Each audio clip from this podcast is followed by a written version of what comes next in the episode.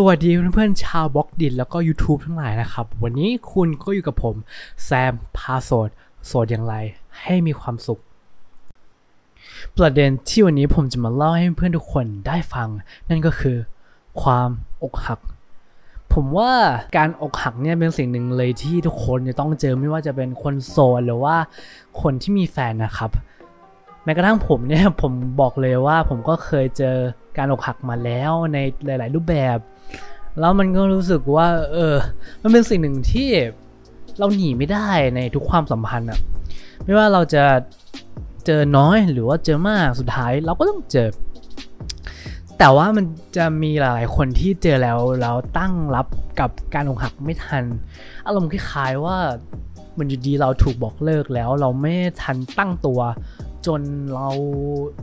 รู้สึกว่ามันมันไม่แฟร์มันมันไม่ใช่มัน มันไม่ควรจะเป็นอย่างนี้อะไรต่างๆ ที่มันจะกระทบกับจิตใจของเราอะ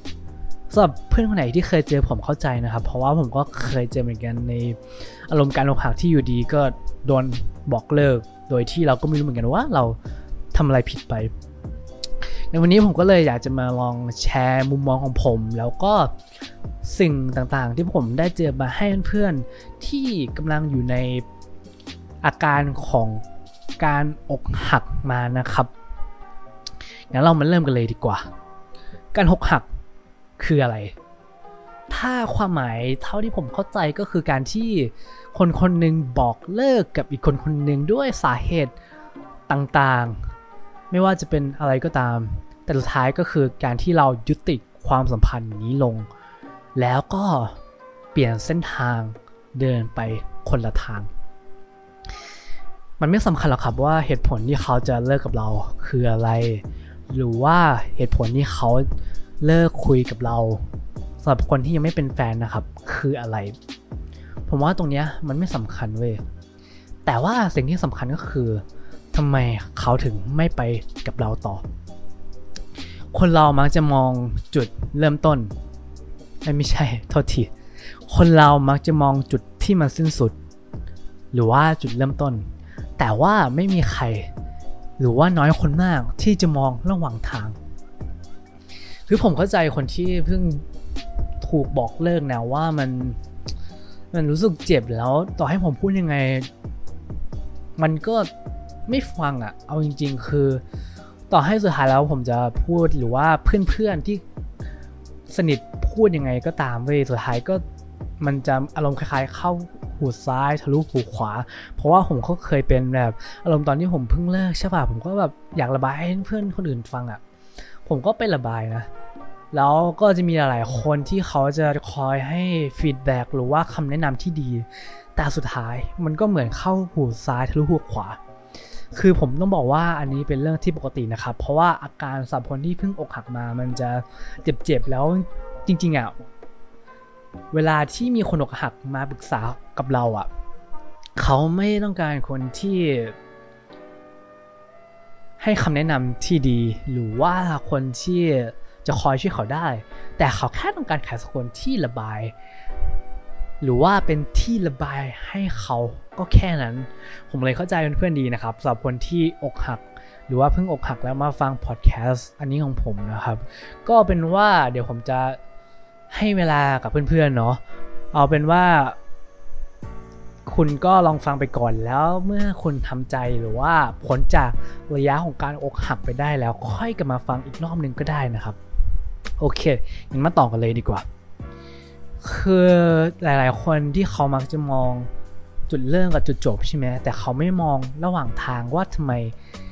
คนคนนั้นเขาถึงเลิกคุยกับเรา แล้วทำไมผมต้องหยิบประเด็นนี้ขึ้นมา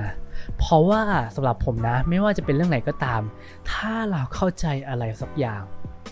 มันจะทำให้เรารู้สึกว่าเราสามารถเดินต่อไปได้ง่ายขึ้นเป็นอย่างมาก บางคนอาจจะเพิ่งอกหักแล้วก็จะ โบยนู่นโบยนี่หรือว่าไม่สนใจหรือว่าว่าบันทอนจิตใจของคนที่ทิ้งเราไป โดยที่เราไม่ได้เข้าใจว่าสุดท้ายแล้วที่เราเลิกกันเพราะอะไร มันเลยทำให้เรารู้สึกว่าเราไม่ได้เรียนรู้จากสิ่งที่มันเกิดขึ้นอะแต่เราแค่โทษกับสิ่งที่มันเกิดขึ้นเพื่อนๆพอเห็นภาพไหม คือผมก็เคยเป็นไว้คือเมื่อก่อนผมแบบเพิ่งเลิกกับแฟนใช่ไหมแล้วผมก็เออ แบบเฮ้ยทำไมเขาเลิกกับเราวะ เราทำอะไรไม่ดีเหรอเราเราอะไรอย่างนี้เราอย่างนู้นอย่างนั้นอย่างนั้นอะไรอย่างเงี้ยเก็ตป่ะแต่พอมันผ่านไปสักประมาณครึ่งปีหรือว่าปีหนึ่งนะผมก็รู้สึกว่าเออจริงๆมันไม่สำคัญเลยนะว่าเขาจะเลิกกับเราไปทำไม แต่ว่าเราได้เรียนรู้อะไรจากความสัมพันธ์ที่มันจบลงบ้าง ตอนนั้นผมก็ได้เรียนรู้ว่าอ๋อจริง ๆ บางทีเรากับเขาเคมีมาจะไม่ตรงกัน แล้วเหมือนมันพยายามดัน หรือว่าฝืนความสัมพันธ์นี้ให้ไปต่อจนสุดท้าย มันรู้สึกอึดอัดทั้งคู่ แล้วความสัมพันธ์นี้ก็ต้องยุติลง หรือว่าสำหรับคนที่ผมคุยแล้วผมจีบแล้วไม่ติด ผมก็ได้เรียนรู้ว่าอ๋อจริงๆ เขาชอบคนแบบนี้นะ เขาชอบคนแบบนั้นนะ แล้วเรามันก็ไม่ใช่ไทยที่เขาสนใจนะ โอเค มันก็คงจบแค่นี้แหละ แล้วเราก็ต่างคนต่างเดินกันไปต่อ อะไรอย่างเงี้ยเพื่อนๆมันมันคือการเรียนรู้ว่าทำไมเราถึงอกหัก ผมก็เลยอยากจะบอกเพื่อนๆว่าการอกหักมันเป็นเรื่องธรรมดา เราแค่ จะต้องหันมามองที่ตัวเรา